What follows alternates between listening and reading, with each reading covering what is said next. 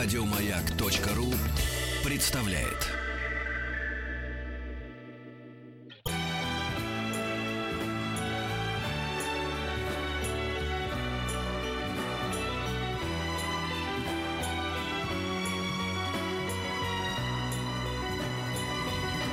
Спутник кинозрителя. Ну вот, Антон Долин в этом, сказать, э, осеннем, осеннем сезоне э, в роли Антона Долина. Антон Долин. Да, заходит к нам. В следующий раз мы, может быть, с ним поговорим только в ноябре. Поэтому давайте воспользуемся этим случаем, чтобы поговорить не только о новинках этой недели, но и о новинках октября. Ну, давайте просто э, я сделаю оговорку. Да, я расскажу про эту неделю и дам короткий анонс на октябрь. Но в целом э, мы еще не знаем. э, Возможно, я пока э, Петр Семенович не вернется э, в свою в свой трон, на свой трон, заслуженный, незаслуженный. Ты может- будешь э, возможно, ходить буду- налево с Да, какими-нибудь буду- менее буду талантливыми ведущими. да? Ситуативно изменять. Это ты называешь их менее талантливыми, я ничего подобного не говорил. Ты говорил гораздо более жесткие вещи, но они, к сожалению, неповторимы в эфире. Но Ну, я... слава богу. Да-да-да. А, Вот. А, Короче За говоря, что ты так не любишь Стилавина, Митрофанову и Вахидова, я не понимаю, честно говоря. Дальше. Это мы отработали. Да, это отработали. я да. загадочным молчанием встречу Да. Перейдем к новинкам. А, Перейдем к новинкам. А, Ну, я уверен, что выходящий на этой неделе фильм «Крым» настолько прекрасен, что не нуждается в наших комментариях. Но, во всяком случае, мне, как и остальным представителям прессы, его все равно не показали. А, Но а, выходит много всего, много фильмов, которые я не смотрел, но они имеют, скажем так, довольно средние и ниже среднего оценки у американских коллег. Например, э, выходит боевик э, такой какой-то ЦРУшный под названием «Наемник». По-английски он еще хуже называется. «American Assassin». То есть сразу каким-то трэшем таким э, Э, Такое, это Голым Глобус 87 года, компания Ну Менахем да, да, что- ну это, кстати, хорошо было. Американский Тогда это было здорово. Да. Вот. Выходит фильм, который по-русски назвали «Уотергейт. Крушение Белого дома», на самом деле называется. а, Марк Фелд «The Man Who Brought Down the White House». И это... Запомнила я сразу прям А, вот по-английски. Уотергейт. Это про глубокую глотку, про человека, который, собственно говоря, этот самый Всех с- там сдал. слив, да, создал знаменитый, который привел потом к отставке Никсона и к массе других событий. Выходит российская комедия «Любовь в городе ангелов». А, Я не считаю себя достаточно ангелом, чтобы это м, как-то оценивать. Ну, ты Вот. живешь в городе, Антон. Да, действительно, да. Ой, И даже, наверное, можно... Нет, городом ангелом нельзя его назвать. Вот. Это что, а, молодежная комедия? ну, лирическая. Лирическая. Романтическая, лирическая. Вот. а, И мультфильм Ежик Бобби Колючие приключения. Китайский.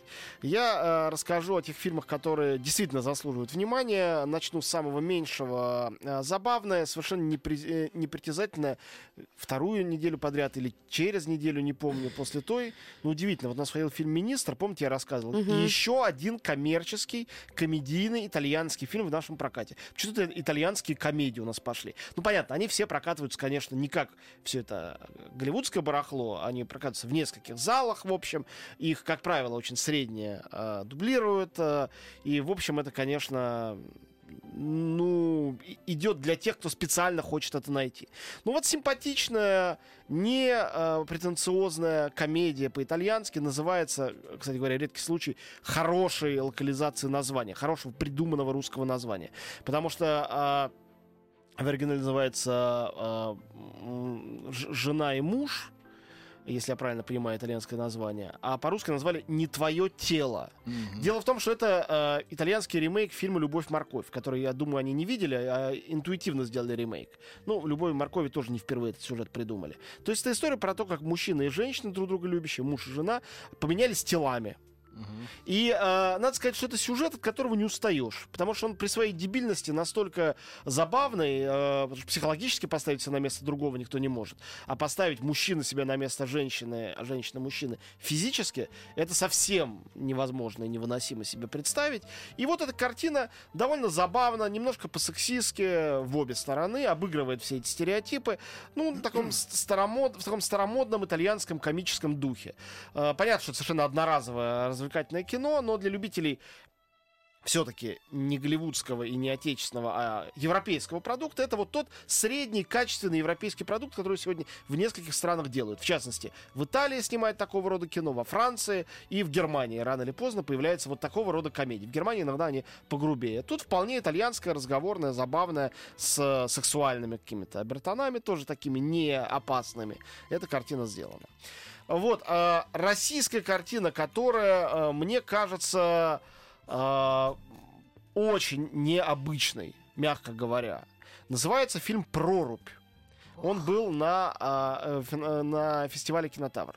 И это редкий случай, когда компания таких альтернативщиков, э, которые вокруг клуба «Синий фантом» тусуются, издают свою газету, э, делают свои какие-то маленькие фестивали, когда они сделали фильм, который абсолютно не для какой-то э, узкой специализированной аудитории, а для всех людей с хорошим чувством юмора, которые не относятся как-то презрительно к русскому кино. И это действительно очень забавно.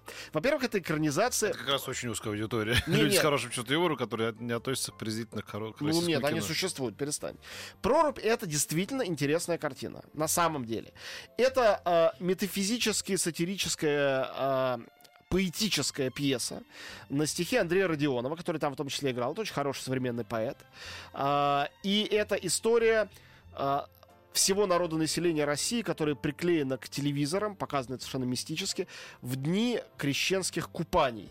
А дикторы стихами комментируют, там выпуски новостей, но все это в стихах, это поэтическая пьеса, то, как это происходит. И в пору крещенских купаний президент России, э, не похожий совершенно на Путина или там на Медведева, это вымышленный президент, он ловит волшебную щуку и начинает с ней разговаривать о судьбах России. Этот разговор, поэтический, разумеется, составляет суть этой картины. Случилось это до того, как Путин поймал щуку, что кто-то высмеивал, кто-то воспевал. То есть фильм реально предсказал эти события в таком невозмутимо эпическом, совершенно не каком-то глумливом, э, ну, я бы не, не сказал даже, что политическом ключе. Это о метафизике вечной России, об образе Емели, говорящей щуки. В общем, такая современная сказка. Прям как про Федота Да, да, да, да, да, абсолютно это в этом духе, только не в руссконародном, а э, как бы в современном раешном духе, с хорошими стихами. Не пойду смотреть эту картину, да и вы не ходите от греха Так, подальше. начинается. Мало ли что. Думаешь, щука с глаз на тебя нашлет? Не знаю, вот это тут, тут такие фамилии произносил, знаешь. Я вот- Дальше поехали. Да. Хороший фильм. Вот. Правильно, Вика. Мне нрав- нравится твоя реакция. Она, Да, мне да, кажется, да, более да. мудрая, Ты чем, у- тоже дома сиди. чем у Петра. Вот. И, наконец, выходит фильм, который, э, я думаю, очень многие ждут. э, который, честно, вот совсем откровенно сказать, меня, в общем, оставил равнодушным. Но в Каннах вокруг него был такой визг восторженный, что не могу об этом визге не доложить, как честный человек. Это такие хипстерские режиссеры-братья Бен и Джош Севди, американцы, сделали картину, назвали ее «Хорошее время», и это попытка в современных декорациях в современной Америке снять фильм времен нового Голливуда. Что такое новый Голливуд? Это Уильям Фридкин, Брайан де Пальма, молодой Коппола, молодой Скорсезе. То есть э, живые э, декорации, как будто бы симпровизированные диалоги, герои из низов общества, такие мучимые, раздираемые разными противоречиями. Почти документальная фактура без этой вот голливудской приглаженности. Это независимое кино, не голливудское. Это фильм про двух братьев. Э, Один из них умственно отсталый, а другой из них бандит. Тот, который бандит, нежно любящий умственно отсталого, его подговаривают, чтобы они вместе ограбили банк.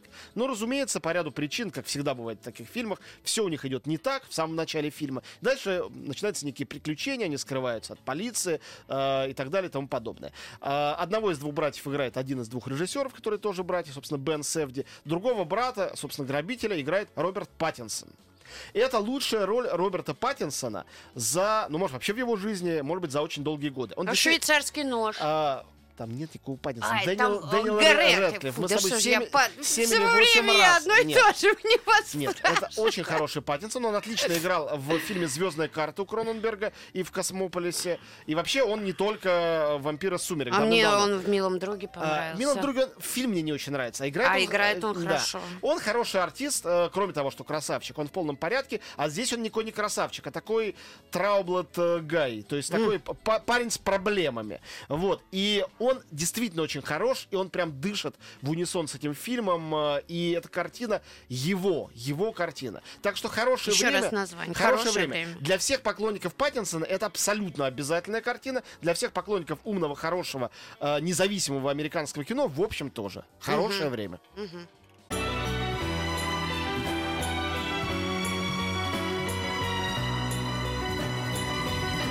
Спутник кинозрителя. Спросите, пожалуйста, у Антона про форму воды. Почему у нас премьера через полгода после мировой? Вы знаете, э, нет, э, у всех премьеры через полгода после мировой. То есть мировая только фестивальная была «Форма воды». Это фильм Гильермо Дель Торо, напоминаю, в Венеции. Мгм. Такая же история была с «Ла Лэндом», такая же история была с «Гравитацией», такая же история была с «Бёрдманом». Теперь угадайте, почему. Это фильмы, которые двигаются на Оскар. У американских прокачиков есть ритуал, э, традиция, прагматическая привычка выпускать оскаровские фильмы, которые они считают оскар, потенциально оскаровскими. Это расчет может абсолютно не оправдаться. А, зимой, зимой, ближе к тому, как весной эти Оскары раздают. И поэтому форма воды, которая получила и в Торонто, а это очень важно для Оскара, этот фестиваль, то есть он считается индустриальный американский фестиваль, и в Венеции идеальные отзывы, а в Венеции еще и главный приз, они считают, что это первый случай, когда Гильермо Дель Торо может получить главного Оскара или на него номинироваться. Значит, и он, и замечательные три билборда э, в городе Эйбинг, штат Миссури, обе эти картины переползли на э, на зиму. Кстати, хочу сказать, что обе эти картины, это такая кухня наша, которую зрители в основном, слушатели наши не знают, это обе картины студии Fox. То есть о чем это говорит? Это большая, огромная студия, которая сделала картины явно не для того, чтобы на них заработать много денег. Это независимое кино. Для них призы важны. И их стратегия совершенно ясно базируется на отчетливом плане, кто мы такие, чтобы их э, критиковать. Придется потерпеть. Хорошо, будем ждать. Сам не рад, но так. Еще больше подкастов на радиомаяк.ру.